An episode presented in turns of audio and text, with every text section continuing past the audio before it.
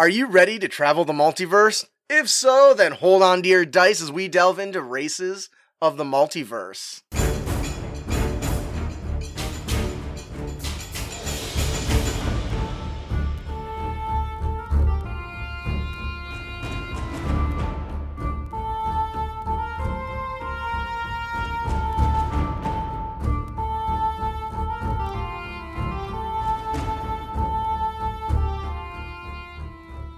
Hello and welcome, heroes, to the Crit Academy. I am your host, Justin. I'm your co-host Ian. I'm your co-host Brandon. Uh, we hope to inspire you with creative content that you can bring with you on your next adventure. I am super excited for our main topic today. We are covering the Unearthed Arcana 2021 Travelers of the Multiverse. In my opinion, is Spelljammer on the way? Oh god, I really, really, really hope so. Um, it was one of my favorite uh, settings, um, and there's a lot of uh, Spelljammer feel in this uh, supplement. So I'm really excited. Uh, have you guys, when you guys looked through this, did it? Um, what did you think about this Unearthed Arc- Arcana and its contents of races? Well, definitely nice to have a few of these races back. That's for sure. Uh, look at those. It reminds me of that movie. Uh, Hitchhiker, Be- uh, Hitchhiker's Guide. Uh, that that's a good one, yes. But there's another one where it's like uh, you put on glasses and you can see that normal people are actually aliens, and like Oh, they live? that they they live, yes. Like they got the billboards that say obey and consume. some of the different things. I'm gonna go ahead and pull up on the screen the uh, the Unearthed Arcana as we kind of uh, scroll through it. Um, I really enjoy uh, this content. First of all, we get a myriad of new races from Chris Perkins and Jeremy Crawford. Um, the first one we're going to talk about is the Astral Elf. Um, this, I think well, they actually the that they're rehashing old ed- editions stuff, but yeah. So so new for 5e, but old material, right? yeah. Mm. So, uh, Ian, do you want to tell us a little bit about the Astro Elves? well, the Astral Elves, a are, are a group of elves who long ago virtu- ventured onto the astral plane. They live in the silver void, which has imbued their souls with a spark of divine light, which manifests as a starry gleam in their eyes, because nothing ages in the astral plane. The astral elves live for thousands of years, and their longevity gives them an unusual perspective on time. They Yes. get dark vision as usual by ancestry, keen senses, trance, like basically any other elf does, but they also gain astral fire, which allows them to cast, which allows them to choose to cast dancing lights, light, or sacred flame, using int, wisdom, or charisma for the spellcasting ability score for those that matters. Uh, Personally, I think it's kind of weird that they have dark vision and get light cantrips because they won't need it, but a and and when they succeed on the death save, they regain a number of hit points equal to their proficiency bonus plus their intelligence, wisdom, or con mod, but they can't use it again until a long rest. So basically, it's like what the uh, kind of what the orcs do, half orcs do, but on crack, kind of. yeah, that that Radiant Soul feature is is really unique because I haven't seen a lot of features that focus on the death save aspect. Yep. Um, of the the the game, much less um if you succeed, automatically give you hit points. Yep. Um, so uh, I envision in my mind like the character glowing in their eyes, you know, their whole body glowing in this energy, and they just slowly rising up like a like a uh, one of those old uh, cartoons, right, from their back onto the. it's their. like when they think Goku's about to fail, and then he's just like, no. Yep. And gets up. And when, and whenever they finish a long rest using trance, they can gain two proficiencies of a what either weapon or tools of their choice. So That is so cool, especially if you, um, it really captures that long-lived thing where, okay, I want to know how to do this, so after I take a long rest, I'll access my ancient memories and and pull out the proficiency that I need, which Yep. is really cool. um, overall, this one kind of uh, I really really enjoyed. Um, eh, they still have a limit on their age, which is 750 years old, which I wasn't. I thought was kind of a surprise because I felt like stuff that's on the astral plane does it still age normally? which is what and they say in the flavor text they live what thousands of years. So Yeah, so that was kind of con. Uh, but maybe the soul is taking new forms, I guess. Um, Brandon, do you have any thoughts on the astral elf? I do not. Okay. Uh, those of you in the audience, if you have any questions in regards to these races, please let us know. Um, Brandon, do you want to tell us about the? Uh, this is one of The my favorites, the Autognome. the au- Autognome. Autognomes are mechanical beings built by rock gnomes in their image, usually with a particular purpose in mind. Uh, for example, a gnome might build an autognome to be a steadfast colleague or a loyal companion, sometimes because of a malfunction or a unique circumstance, an autognome becomes separated from its creator and strikes out on its own. That's like losing grip with AI. That's Uh, very cool. traits uh, construct instead of humanoid uh, armored casing you are encased in thin metal or some other durable metal while you aren't wearing armor your base armor class is 13 plus your dex mod which uh, That's awesome. versus, that's versus the 10 plus your dex mod right All right. Yep. That that pretty much puts it at the same level as uh, mage armor, doesn't it? i believe it does Huh. I like that. Uh, built for success, you can add a d4 to one attack roll, ability check, or saving throw you make, and you can do so after seeing the d20, but before the effects of the roll is resolved. So, Oh, that is really cool. So that's uh how they can use that uh, a number of times equal to the proficiency bonus. I've been seeing more and more of that where their attack their their the the number of times you can use something isn't based on your ability modifier and instead is your proficiency bonus, which honestly I like a lot better because then it's not tied to a specific stat, which is great for multi-classing or changing up your builds a little bit. and it Um, scales as you level up. Yep. So eventually you do actually get more than what you would get. It just takes a little longer to get there, which is pretty cool. But this effect in and of itself is pretty dope. This is like a m- uh, a minor like bardic inspiration, right? Or a minor lucky feature. The lucky feat, right? Somewhat. Add it to the attack roll, ability check, or saving throw you make. Hmm, I love it. there's that. Uh, there's mechanical nature. hmm Uh, you have resistance to poison damage and immunity to disease. Uh, too surprised. I mean, you're mechanical. And you have advantage on saving throws against being paralyzed or poisoned. You don't need to eat, drink, or breathe. That's awesome. Uh, Uh-huh. That's like that's similar to So the it's uh, just like uh, the Warforged, right? uh, Warforged. Yep. Yep. Uh, Sentry's Rest. Same When you thing. take a long rest, you spend at least six hours in an inactive, motionless state instead of sleeping. So- In this state, you appear inert, but you aren't unconscious. Uh, specialized design. You gain two tool proficiencies of your choice. Then you got uh, tr- True Life. Now this one's cool. If the mending spell is cast on you, you can expend a hit die, roll it, and regain a number of hit points equal to the roll plus your constitution modifier, minimum of one hit point. Uh, in addition, your creator designed you to benefit from common spells that preserve life, but that normally don't affect constructs. So Cure wounds, healing word, and spare the dying. So let's just take a moment to appreciate true life uh, because mending is a cantrip so they created a cantrip spell or they they took the cantrip and allowed its u- limited its use as a healing spell by consuming a hit die which is very much something fourth edition did a lot of Yep.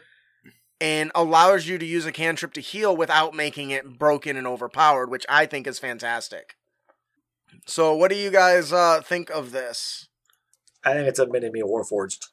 You're not wrong. Uh, that's funny. um, what do you think about the mechanics? I think it's interesting and can be pretty fun. Yeah, I think uh, there's. This reminds me of the gnomes in, in World of Warcraft, right? Uh, where you can get the little, you got the little mechanical gnomes running around. Um, I think it fits really good, not only as flavor, but um, the the new inclusion of this race or lineage. Is it a race or it's a race, right? Uh, or Yeah. a lineage. I forget the, the difference, but um, it allows you to basically use your mending cantrip that fits flavor wise, but also doesn't restrict you from being. Uh, but see, there's some benefits that come with a con with the construct though. There's certain abilities that won't uh, uh, in magics that won't affect an autognome that would affect other things like uh, charm person, right? That's a humanoid, isn't it? So Yep. there's a lot more benefits to being an autognome than they're almost more than meets the eye. yeah. But there are some spells that do more damage to con- cantrips too, so Constructs. That's Wow. true. Okay. to constructs. Yep. So there's a lot here, and I, th- honestly, I feel like they might have gave this a little too much. That's my opinion. Um, I think they gave it a little too much um, because of the uh, versatility of it being a construct. Um, but that's just Justin's opinion. Uh, so next, we're going to talk about the Giff. I love the Giff. There are they're basically giant hippo-like creatures. they're and they usually carry guns and shit. Some of them have you know smooth skin, while others are short bristles on their face, very much the the little you know prickly things that hippos have. Um, and you know, as beings of impressive size and uh, an unforgettable appearance, Giff are noticed wherever they go. Um, that's something that's really interesting to me because, uh, from a storytelling uh, perspective, as a uh, DM, I can have a lot of fun with that because if it's abnormal to have a giant hippo walking around, the NPCs in the world should be should be uh, you know walking or, or reacting in that way. Uh, what's really cool is storytelling is a rich tradition among the Giff, and it's not uncommon to see the Giff recounting their past exploits to enrapture a crowd. Now, the idea of a hippo person bard just sounds great and using their their their massive uh, jaw with a bunch of instruments like a bagpipe and then like squeezing on their cheeks just is something I envisioned when I was uh, imagining them telling story uh, storytelling. Um, they are humanoid. They are medium size. I would really wish we have small size. I wish they would give us large size races. I really do. Um, I think the the Loxodon and the Giff would be really great large races, right? Maybe reduce their speed or something. Or the Uh, it does have a what's that? or Goliath for that matter, Yeah, Goliath should also be. They're they're medium t- too. or in, in centaurs. they have uh, uh, speed of 30 feet. They also have a swim speed equal to their uh, walking speed, which is good. Yep. Um, they also like have an, a damage dealer ability uh, called Hippopotamus in a. Uh, Like a hippopotamus in a crystal sh- uh, crystalware shop, you are naturally adept at damaging things. Like I can envision that. I'm thinking. Uh, I've been doing a lot of Wheel of Time and Loial being inside of a small shop and bumping into everything. um, when you roll a one on a damage die for a melee attack, you can re-roll the die and use the new roll, or uh, you can do so no more than once per turn. That's really cool because uh, it's while it's not quite as powerful as like the Great Weapon Master, being able to do that on any melee attack is actually pretty cool. And in my mind, I'm imagining like a uh, um, any character that has like a, a smaller die, like a D4 with a dagger or something, where that would come up pretty often would be kind of Oh, nice.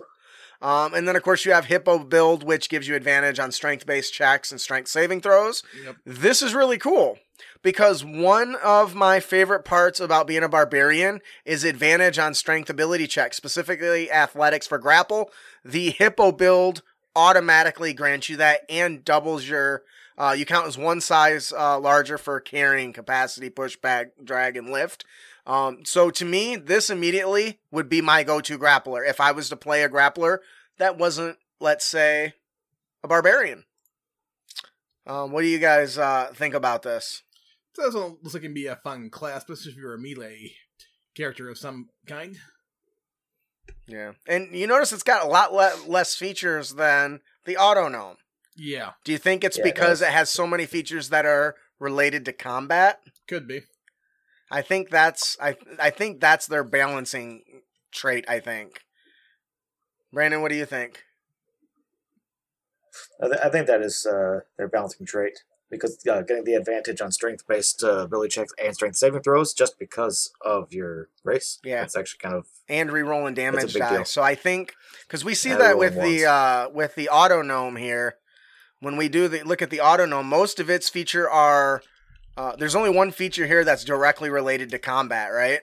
Which is the built for success, right? Which you can increase, you roll this extra die, but you got all this other stuff that's role play or uh, lore based or, or non combat related. So I think they're going that way where non combat features you get more of them, but uh, obviously damage is obviously at the top here.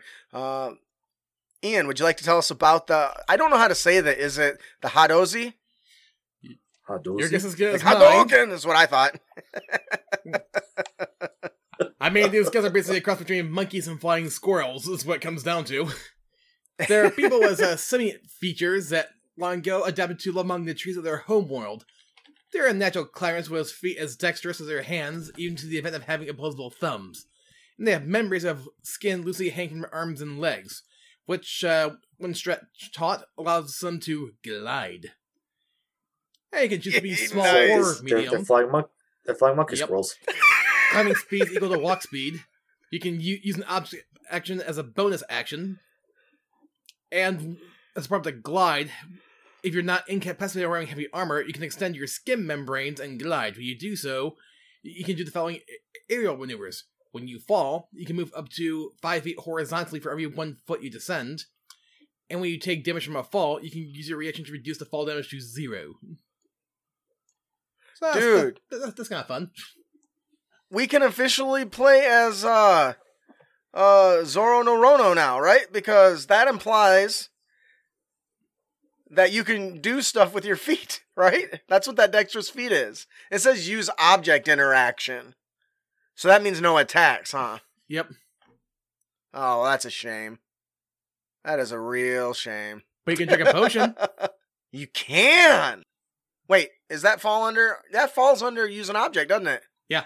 Ooh, that's nice. You can throw caltrops, throw throw uh, uh, drink potions, apply poisons. Uh, you can do a lot with that. I really like that. That's a really cool new trait. Also, flying monkey squirrels, Brandon. Really? I mean, they are. That's, that's exactly what they are. Uh, Mitchell has a really good point here. He says variant human is hard to beat. Races with flight are one of the few ways to do it. Let's make note that this isn't flight; it's just glide, right? Does it evolve? In, it doesn't evolve into flight at any point. I don't think. Nope. Doesn't look like it. And as long as So- it has your reaction, you don't take fall damage, which is nice. So yeah. Yeah, for sure, for sure. Um, what do you guys think about this flying mon- monkey squirrel? and it was something I you would run? You think it's balanced? To, to drop off a cliff, and you, you see your your your uh, subject below you, and you use your object action as a bonus action to poison your blade, and you assassinate them from the air Oh my because you god! can. Flying squirrel assassins? Dude, what if you reflavor your dagger is like sharpened nuts? Okay. I do also want to point What out that you know how it says for every one foot you fall, you can fly up to five feet. Yeah. I want to point out in one round you can fall up to five hundred feet. So they basically have wingsuits on, is what I'm hearing. No, no oh, yeah. I'm saying that they can, as written, if I'm reading this correctly, can When you fall, you can move up to five feet horizontally for every one foot. So you could, right you you can can fall five hundred But- feet for every six seconds in D and D. so you could go hundred, uh, one thousand, one one thousand five hundred feet. Whatever No. the math comes out to. No, that's not right. So for every five feet you fall, you can go. No, no, Oh, no, it's no. every For one every foot. one foot you fall, you can move five feet horizontally. Oh, jeez, that's powerful. So that's, that's five hundred times five. It's fifteen hundred. So No, No, not. that's not right. That's that's that's three. like I said, just looking at quickly, you can fall 500 feet in six seconds per round. yeah, that that oh my god, that can get you some distance. fairy blood has a better one. Uh, you could drop bombs. Dude, bombs in the shape of coconut and uh, shape of nuts.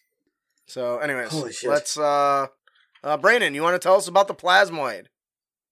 The plasmoid. This is Oh, awesome. jeez. Plasmoids are am- amorphous, amorphous beings with no typical shape. In the presence of other folk, they are often adopt. They often adopt a similar form, but there's little chance of mistaking a plasmoid for anything else. They consume food by osmosis, uh, the way an amoeba does, and excrete waste through tiny pores. They breathe by absorbing oxygen through another set of pores, and their limbs are strong and flexible enough to grasp and manipulate weapons and tools. Yeah. That's awesome. Okay, so So it's a sentient Pretty much. It's a news. Or? It's a news. You get to be a news. Tr- traits, traits. You're you're an ooze. How cool is that? That's awesome. Uh, you get to choose Jello. to be small or medium. Your speed is still 30 feet. Amorphous, dark vision, and hold breath. Uh, natural resilience. You have resistance to acid and poison damage. That's two. That makes sense. Wow. And you have advantage on saving throws against being poisoned. My next Shape part, my self. next next favorite part is next. Shape self. If you are not incapacitated, you can reshape your body to give yourself a head, one or two arms, one or two legs, and makeshift hands and feet. Or you can revert to a limbless blob, no action required. As a bonus action, you can extrude a pseudopod that is up to six inches wide and 10, 10 feet long. Bard's gonna love this. Or reabsorb it into your body. You can use this pseudopod to manipulate an object, open an unlocked door or container, stow or retrieve an item from an open container, or pour out the contents of a container. The pseudopod can attack, activate magic items, or carry more than 10 pounds. Is that a dick joke? Yes. That's a that's a severe dick joke. That's a dick joke. I would just have him walking around with this thing sticking out and knocking shit over. Ugh. and on, on another note, I don't see any particular benefit per se written down for about being a blob. Like I would think you could at least force your way into like uh, small cracks or crevasses, but yeah, Yeah. Uh, Mitchell Adams is saying, so you can't push a button with a pseudopod. Yes, you can. You can use it to manipulate an object, unlock a door, open a container, stow an item. You just can't basically attack with it. Yep. Or activate magic items or carry more than 10 pounds.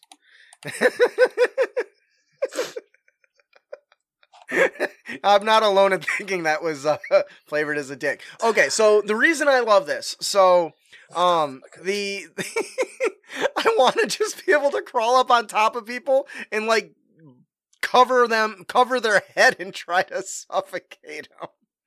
Uh, I can hold my breath for an hour, can you? Oh, I also love the idea of having a, uh, and this came up in one of the TikTok videos I did. Somebody mentioned using the ooze feature to explain as a sorcerer how you got your power by, you know, attaching to people and absorbing parts of them or something, uh, which could be really cool. Of uh, what do you guys think about this from a, a, a flavor perspective? that could be fun. More options, and we saw like a blob character in um the Orville too. So For sure.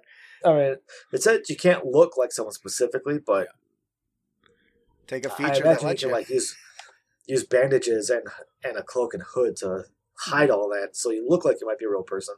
I, can they speak like common, or do you have to sit there going? I don't know. I would assume uh, that you can. They speak con- whatever language you choose, uh, but it doesn't actually say, does it?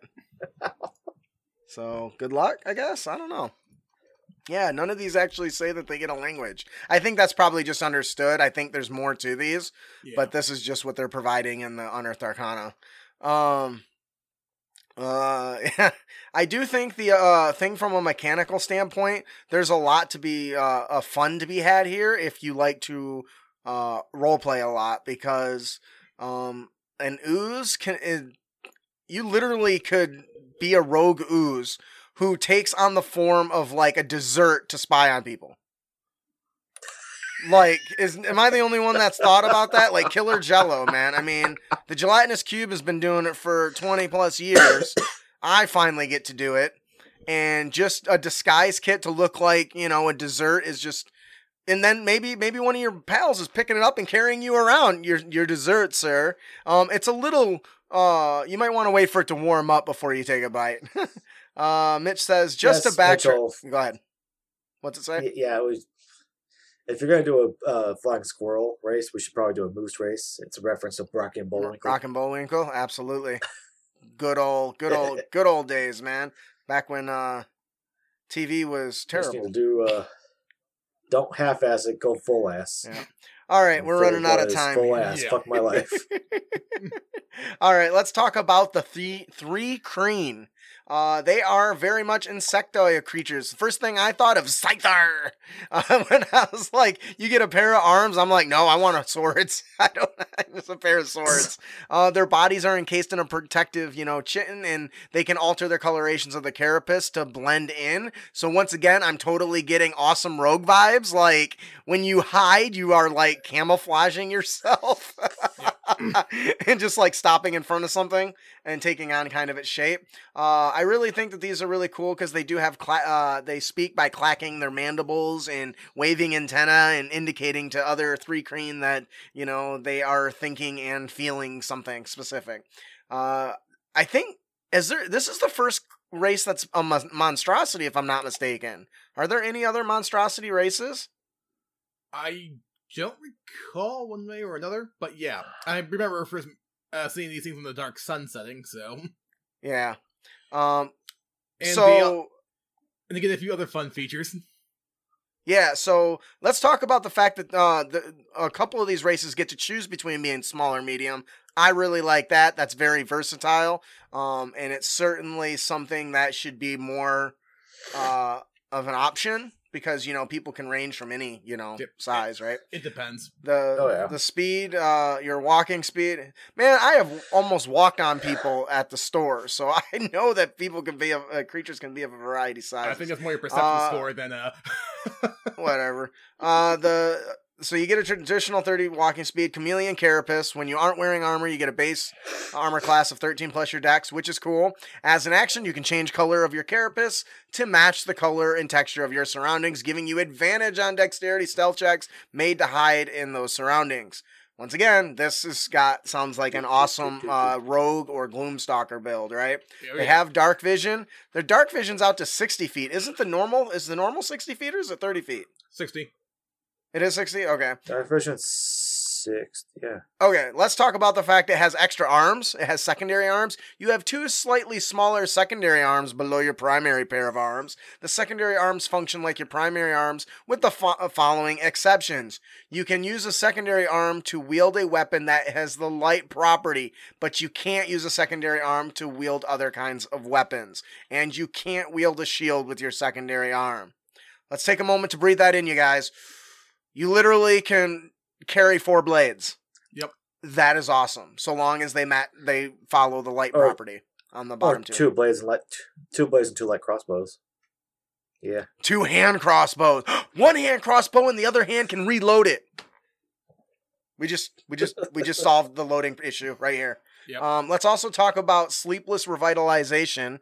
Um, do you uh, you do not require sleep and can choose to remain conscious during long rests. That's awesome. Though you must still refrain from strenuous activity to uh, to to gain the benefit. Um, this sounds awesome, especially as like uh, a spellcaster, like a wizard, who you can say, um, "My brain is a little slower, so I got to spend all this extra time uh, uh, going through and uh, studying for my homework or my my memorization."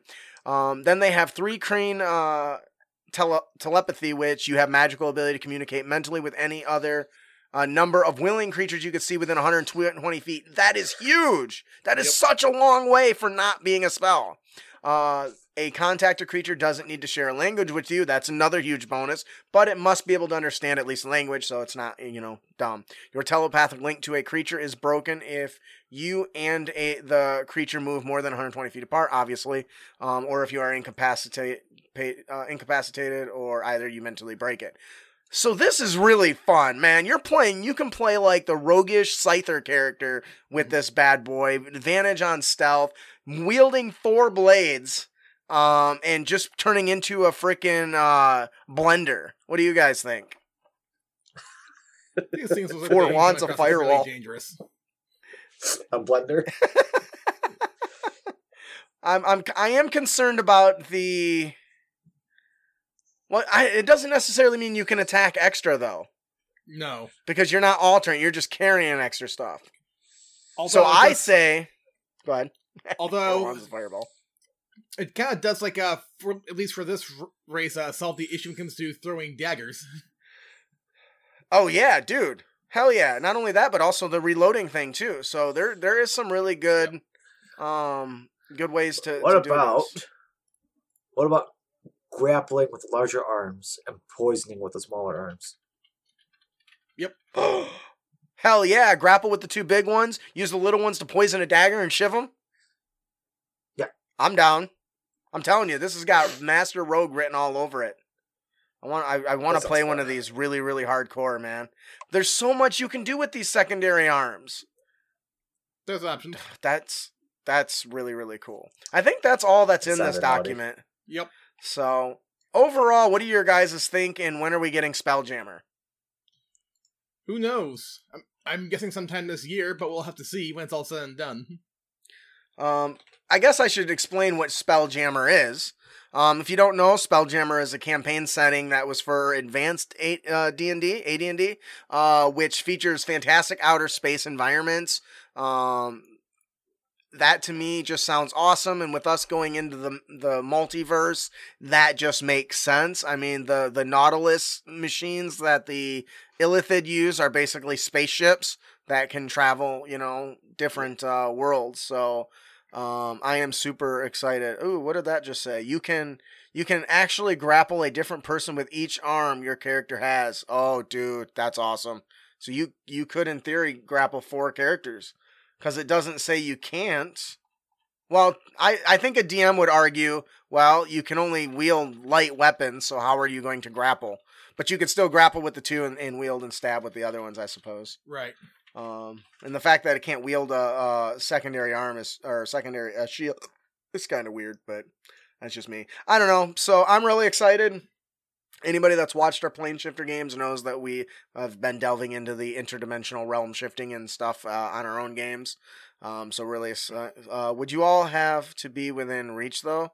Uh, I would assume. I mean, that's how grapple works, right? Grapple two orcs, two goblins. I would agree with that. I think you could get a whole get away with grappling two small creatures with those arms. At least I would allow it, but uh, I can see some DMs giving some restrictions there. Yeah. Alrighty. So, is there anything else overall that uh, we want to touch on for the travelers of the multiverse? Any speculations? Because I'm pretty sure the the the hippo the the the hippo people are from Spelljammer, aren't they? yeah. I'm pretty Okay. sure that that at a glance these look pretty good. I won't be wouldn't be surprised if there's some rebalancing here and there because Yeah. some of these get way more stuff than others. that definitely and once again i think that that's something they're experimenting with that you know if you want to play a race that has mostly role play features you're going to want a lot of them to offset the fact that you're not being able to you know bitch slap somebody extra hard as a hippo you know? Uh, do we talk about gith or are those hippos? Uh the they're not called gith they're called uh uh G I F F. GIF, G I F F, not GIF. GIF Yankee and GIF Graph- Zerai. graphics graphics interface format. Whatever. All right, I think that'll do it for our main topic. Um, I'm really excited to see where this all goes. I want to revisit Dark Sun. I don't know about anybody else. I want to visit. Um, I want to do Spelljammer. I want it all. I want it all. Got 'em old. All right. Let me tell you guys about the awesome news. After 200 pages and in non-stop writing, Capes and Crooks, a 5th edition superhero RPG, is going to be available in PDF form on our site at critacademy.com and on DriveThruRPG on January 15th. I am super excited for this. It was so much work and uh, exhausting. so I am very excited for this project to come out. Hopefully, um, those that have witnessed it and and have seen uh, some of the games that we've played and everything uh, will consider picking it up. Um, it was 200. What is it? Over 200 pages, right? It's a lot. A a lot of work.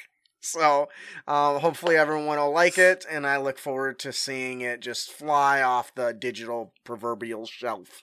Okay, so um, It is worth noting that we did try to kickstart this and it didn't get funded, but I was so confident then in its popularity that it was going to be worth the massive amount of time that I had to sink into it. Um, but I think that we and, and you got to play test it, Ian. What were your overall thoughts of this Capes and Crooks game? Eh, quite a bit of fun. It seems like everybody else who um, played it got a kick out of it. So Yeah, one of if you don't know, the biggest di- thing that we did different is we completely reorganized and redeveloped the way the class creation process goes. Yep. Um, because you basically can be or build anything, uh, as far as I can tell right now with the options that we've got, or or at least some variation of it, um, without getting sued. And now, what you've all been waiting for our Unearthed Tips and Tricks segment, where we bring you new and reusable material for both players and DMs. Okay, first up we got our character concept, Burgle ba- Bafflestone, who is a male gnome. He is an imposing man with a heavy stainless steel prosthetic left hand. He wears a blue collared shirt and black pants. He accessorizes with a white scarf around the waist and a strap dangling across his shirt. He keeps his long brown hair kept up in a rat tail, and he wears an eye patch. Now, I'm just curious: is he wearing an eye patch just for kicks, or is he actually missing an eye? Because given the fact he's missing a hand, that doesn't seem to be a huge leap. well, it's up to the player or the DM, I'd imagine. Yep. Personality wise, he's a very happy person with lots of energy.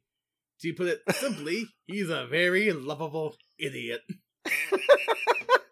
he dislikes loud, distracting noises, but is overall ho- hospitable. His biggest love is that of knowledge, and has such, and as such, will purchase any books or pay to listen to tales that travelers might have. And history-wise, he was always a brilliant, if unscrupulous, mind. He has some formal music training and achieved some minor success. He is uh, also untrained and undisciplined, which kind of makes him dangerous. This guy definitely has a short fuse by the sounds of it, maybe. and, and he wants to have a good time and be beloved. And he is not mentally stable and does not behave rationally. Yep. Checks out. Um, so this is definitely a fun character. I like I, I because of his minor success um and his untrained, I envision that he isn't able to like maintain his equipment. So he'll be like playing on an instrument and a wire will snap and whack somebody in the face. Twang. what do you think about this character? Either of you? I think he definitely have a lot of fun with it.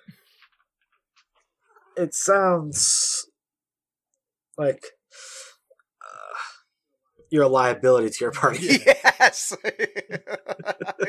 Liability is a really great uh, way um, to put it.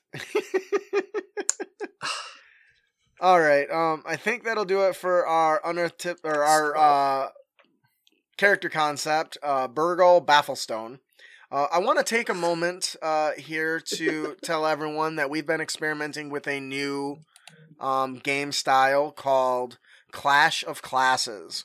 We uh, discussion that talked about 1v1 PvP and which class was stronger, etc. That really just took off in our community. So thanks to everyone that was involved with that. Last Thursday, we ran our first Clash of Classes. The character, the players determined what they were going to be. We gave some rules, and they determined them independently, and had to completely flesh them out before putting them against each other. And it was so much fun. Um, oh, so much fun. It was fun. class it, it really we I want to could do it again. we got so much amazing feedback i was blown away uh, we had more uh, watchers of that than any of our other content so we are super excited to uh, be doing more of them so keep an eye out if you have not seen it um, I think the, the the producer over here has put a link somewhere for you to check it out. It's about an hour, uh, but it, we took it with our PvP way uh, in the direction of like WWE and WWF. Um, and it really was just a lot of fun. So, uh, Ian, you were actually the DM. Did you go back and watch it? Yeah, I did. And what did you think? Because you couldn't hear most of what we were doing. I couldn't hear anything you're saying at all, which is why you kept going, hey, Ian? Ian? Ian? It's like, yeah, I I, muted forgot you guys. about We that. can It's a jackal. Is it a jackal? It's a jackal. What did you think about it? I definitely had a lot of fu- a lot of fun, and hearing the commentary definitely added a lot more to it than what you had on the combat end. So Yeah, and that's and that's what we wanted. So hopefully you'll go and check that out.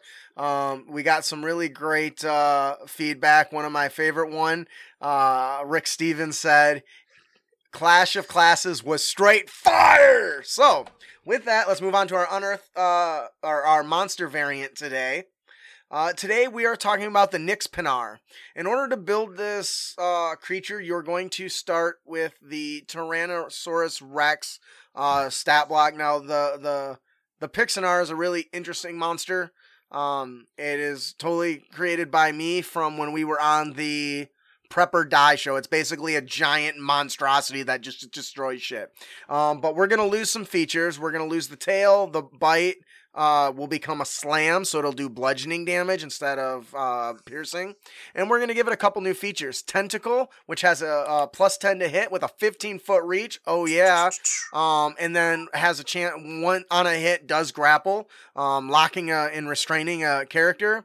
Um, and it has six tentacles which uh, lash out about it, so it can grapple multiple enemies all at once. And then, of course, we're going to give it the fling ability because what good is it to have a monstrosity and monstrous creature grab people if he's not just going to toss them wildly into walls and trees and and acid pits and shit, right?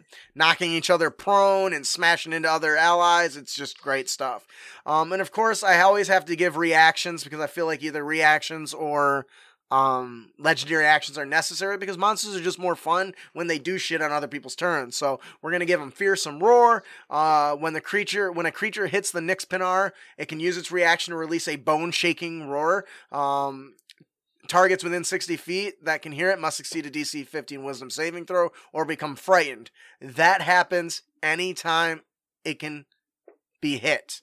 So the players have to be careful. They got to use spells to reinforce their ability to avoid um, being, you know, frightened.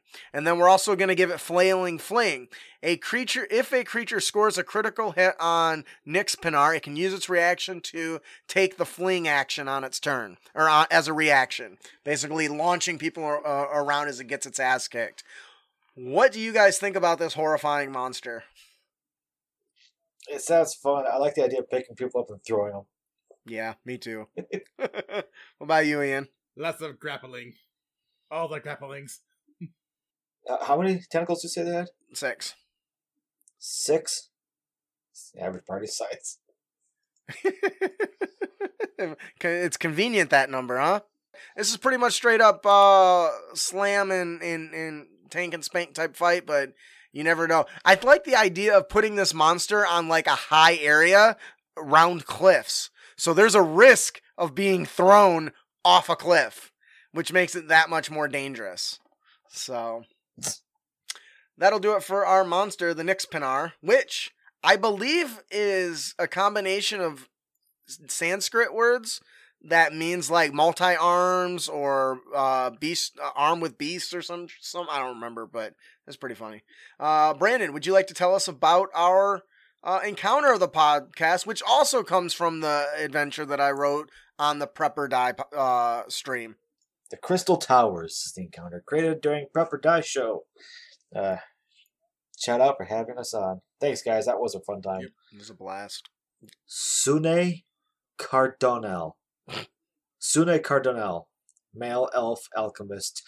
He seeks out a way to enter the Crystal Towers. Ancient tombs and scrolls indicate that the Crystal Towers of the Tundra Dwarves contain an ancient fluid that can be used to make elixirs that can bring eternal youth and is said to heal any wound. Sune motive motives are uh, selfish. He's selfish. That's his motive.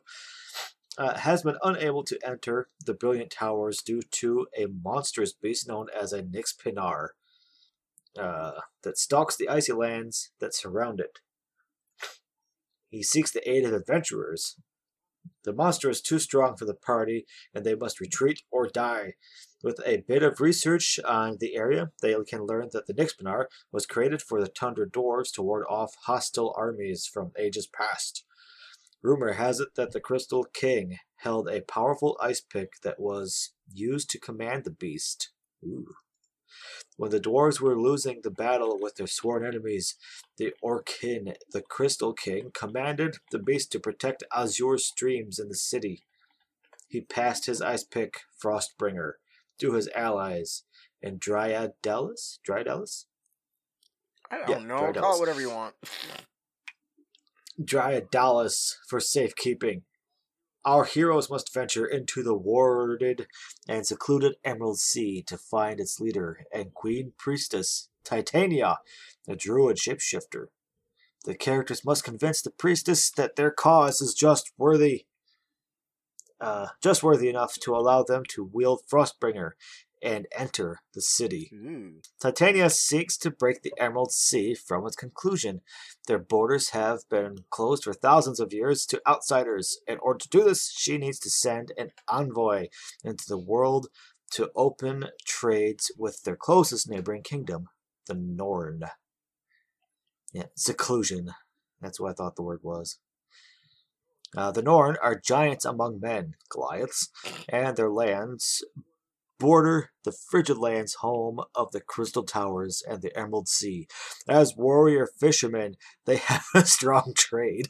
warrior fishermen. What's wrong with that? That's my bass. nothing, nothing. Huh. Their characters must convince them to open trade with the Emerald Sea. They are happy to, but require equivalent trade. The Emerald Sea has a rare sap that can be used as a potent glue for weapons and crafts. The Norn King, Good luck. Ilithog, Ilithog, Rock Striker, Coolithanal. What? Oh my god. I'm sorry. We just use like Steve Johnson or something? no. Using Can be boring names offered- like Steve Johnson. No, get out of here with that. Giggity. Can be offered this as a solution, but the characters must convince Titania to commit to allowing the Norn to farm some mighty oaks for harvest. Upon successive entry into the Crystal Towers, Tsune shares the full extent of his plans for the Azure Stream. He intends to build an alchemic factory to create and sell his, this valuable resource at exorbitant prices. Oh yeah, this isn't uh representative of our uh capitalist society at all. what do you guys think? I think Tsune's a dick. Yeah, lot yeah, there, he, he a little bit is. Yeah. There's definitely a lot to go off of and a lot of um, hooks to uh, pull off of for other adventures too. Yeah, I wanted something that was more than just there's a big monster, let's kill it. So we came up with this whole, or I came up with this whole, you know, you gotta get somebody else to help the person to get what you need to go do the thing. Um, all to find out that the guy that you that hired you is actually a douche. Um, which is you one. know kind of my jam. So, so all right, that'll do it for Uh, our Papa Fox Tacos. What Uh, battle axes for bass. Mm. Fox ta- what tacos? I want tacos. All right, that'll do it for our Fox encounter, tacos. Crystal Towers. If you have not watched it, please consider checking out the Prepper Die Show, where this all stems from most of the stuff in this episode stems from images they provided that I wrote. Yep. Uh, about. So, Ian, would you like to tell us about our magic item, the Frostbringer?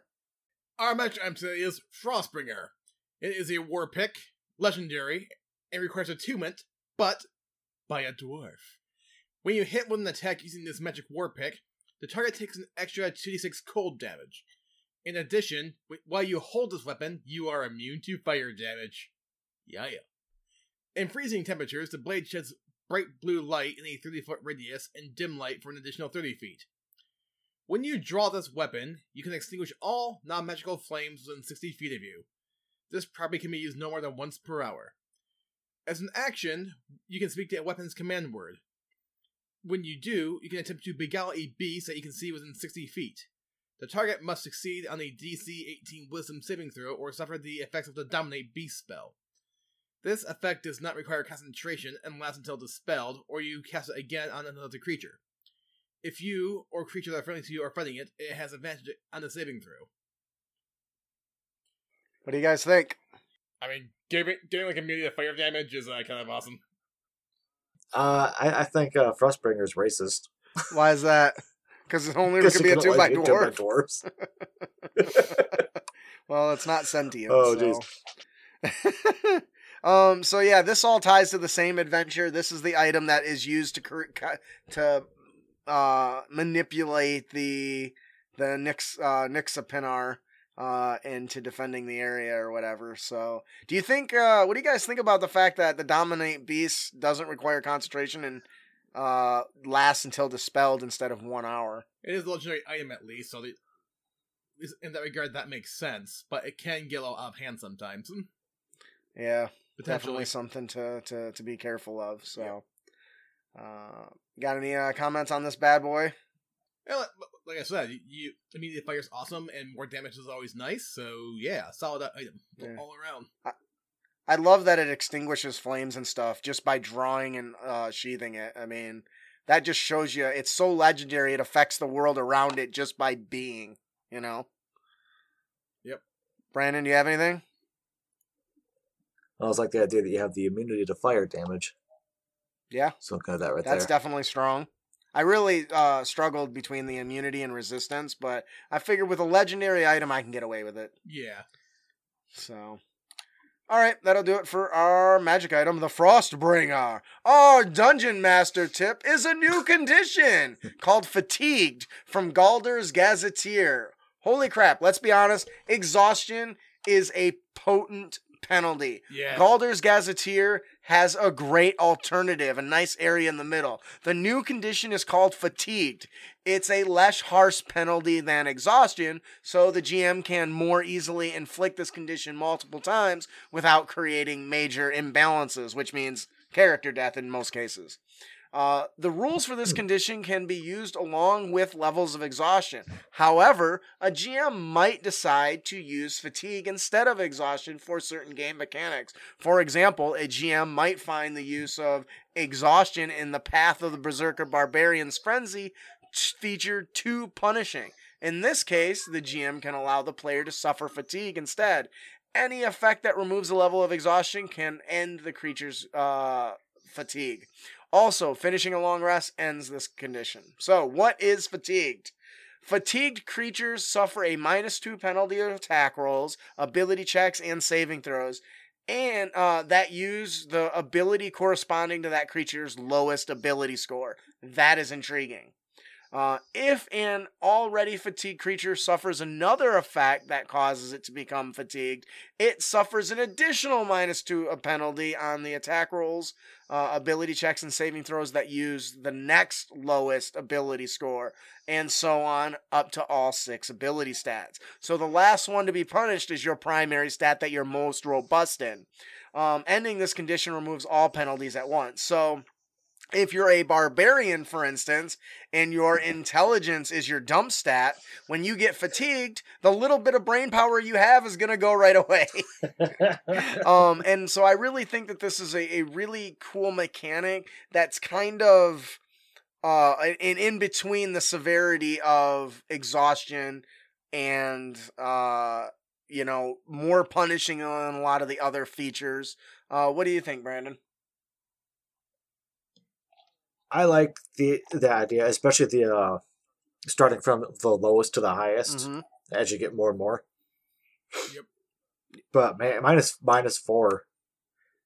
That's a lot. Does, does that stack continuously? Like, Yes. does it end up being minus six? But it only it time? affects different ability scores, except for your attack roll definitely uh changes. So eventually your attack roll will be so bad, um, you might as well just take the dodge action. it's gonna be more effective. Uh, Mitchell says, "I'd like to see the effect like fatigued called wounded. A character would be affected by this uh, status when they take more damage than their con score in one hit. That seems like that would be pretty common at higher levels."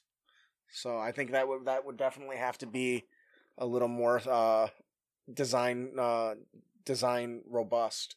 Uh, Ian, what do you think about this? I think the fact that it's easier to at least get rid of than say exhaustion is definitely a really nice bonus because exhaustion can definitely be punishing and can stack on itself and escalate very quickly. Yeah, I agree. And that's kind of why I included this because I really think that this is a, especially for the Frenzy Barbarian, this is a good alternative. Though I've been playing one in the Initiative and Intrigue uh, can't story uh, stream, and it doesn't affect me as much as you would think, considering I frenzy every time I can in combat. I like to choke some bitches. Uh, all right, so I. Th- I think, do you have anything to add, Brandon? Uh, nope. All right, that'll do it for our Dungeon Master tip, Fatigue by Galder's Gazetteer. If you have not picked that up, that book is absolutely amazing. Has variants and rebuilds of many of the core classes, and they are pretty well designed and thoroughly play tested. So consider checking it out. Uh, uh, all right, our player tip of the podcast is don't, be, a, dick.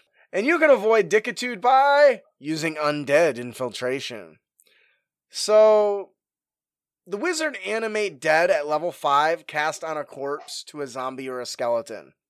You can now, once you've done this, you can mentally control it as a bonus action. They grow in strength with the undead thralls ability, which is great.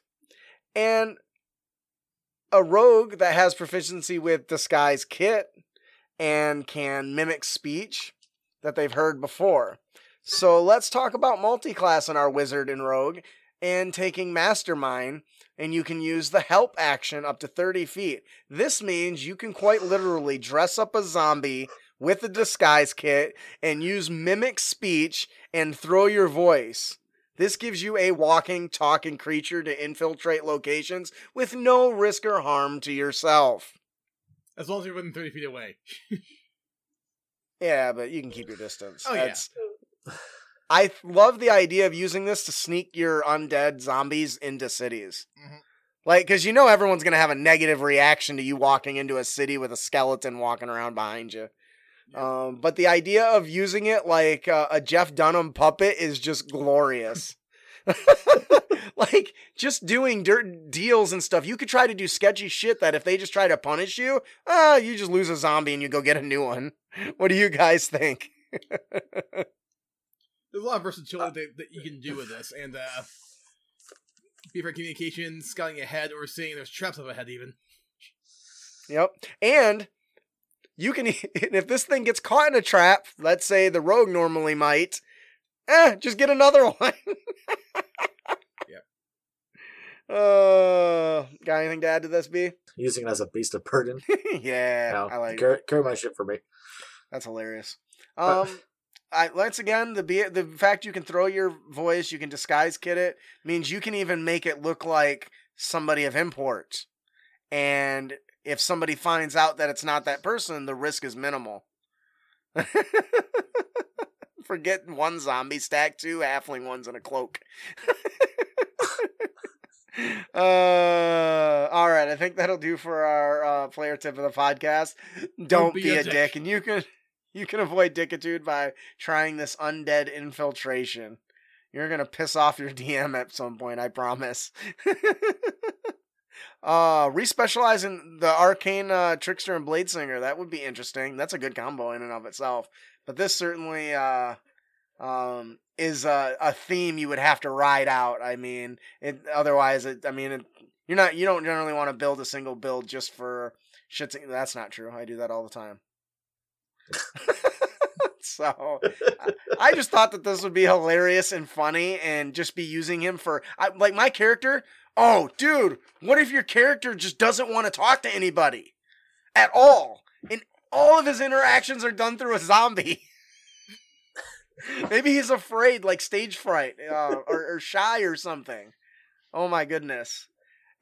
He just sits back peering from behind a tree. Just, what if the zombie is disguised as like a noble and the wizard that's controlling him is pretends to be the servant just to not draw attention to themselves could you imagine doing that and not telling the party oh my goodness this is so many Wow. so many implications i agree with garwin this is definitely gonna be quite fun a zombie mime all right, that'll do it. Uh, I already did all that. So, before we close out today, we have a wonderful gift to give away compliments of the old goat Heedley.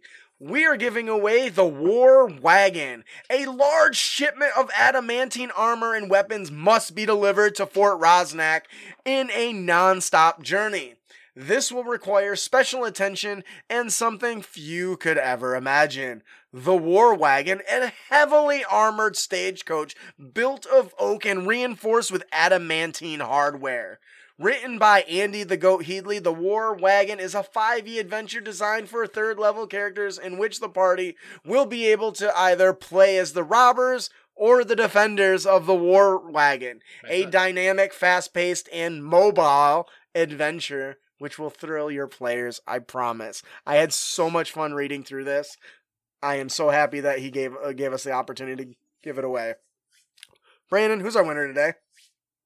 That sounds like fun. Our winner today is Nick Dolbo. Yes. Nick Bowie. Nick D L E Bowie.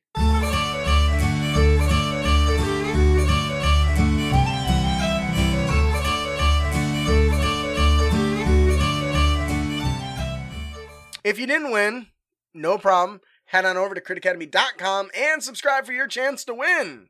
If you enjoy the show and want to support us, visit us at critacademy.com. Follow us on social media and leave us a review, preferably five star reviews, because that helps us the most. Yes. Uh on Spotify, you can leave reviews now. So if you've got the mobile app, Spotify, Oh, yeah. uh, please leave us a review. Push us to the top of the charts. Let others find us and grow our community. So all this work is not for naught. So, um, also, once again, uh, Clash of Classes. If you haven't watched it, check it out. Please provide feedback. Um, this is a new thing for us that we're experimenting with, and everyone seems to love it. So we want to do even better. Keep an eye out on social media and all that jazz for all the special, you know, um, details that'll be coming out. We'll ask, we'll put up polls and stuff uh, in regards to that to try to optimize the process as we kind of stumble through this. But uh, with that, I am your host, Justin. I'm your co-host Ian. I'm your co host, Brandon. Thanks for listening. Keep your blades sharp and spells prepared, heroes.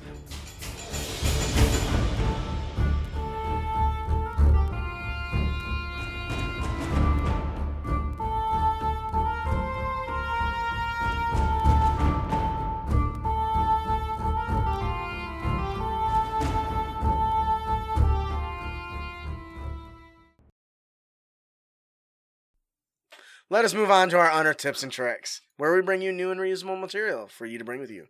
Damn it. On your next adventure.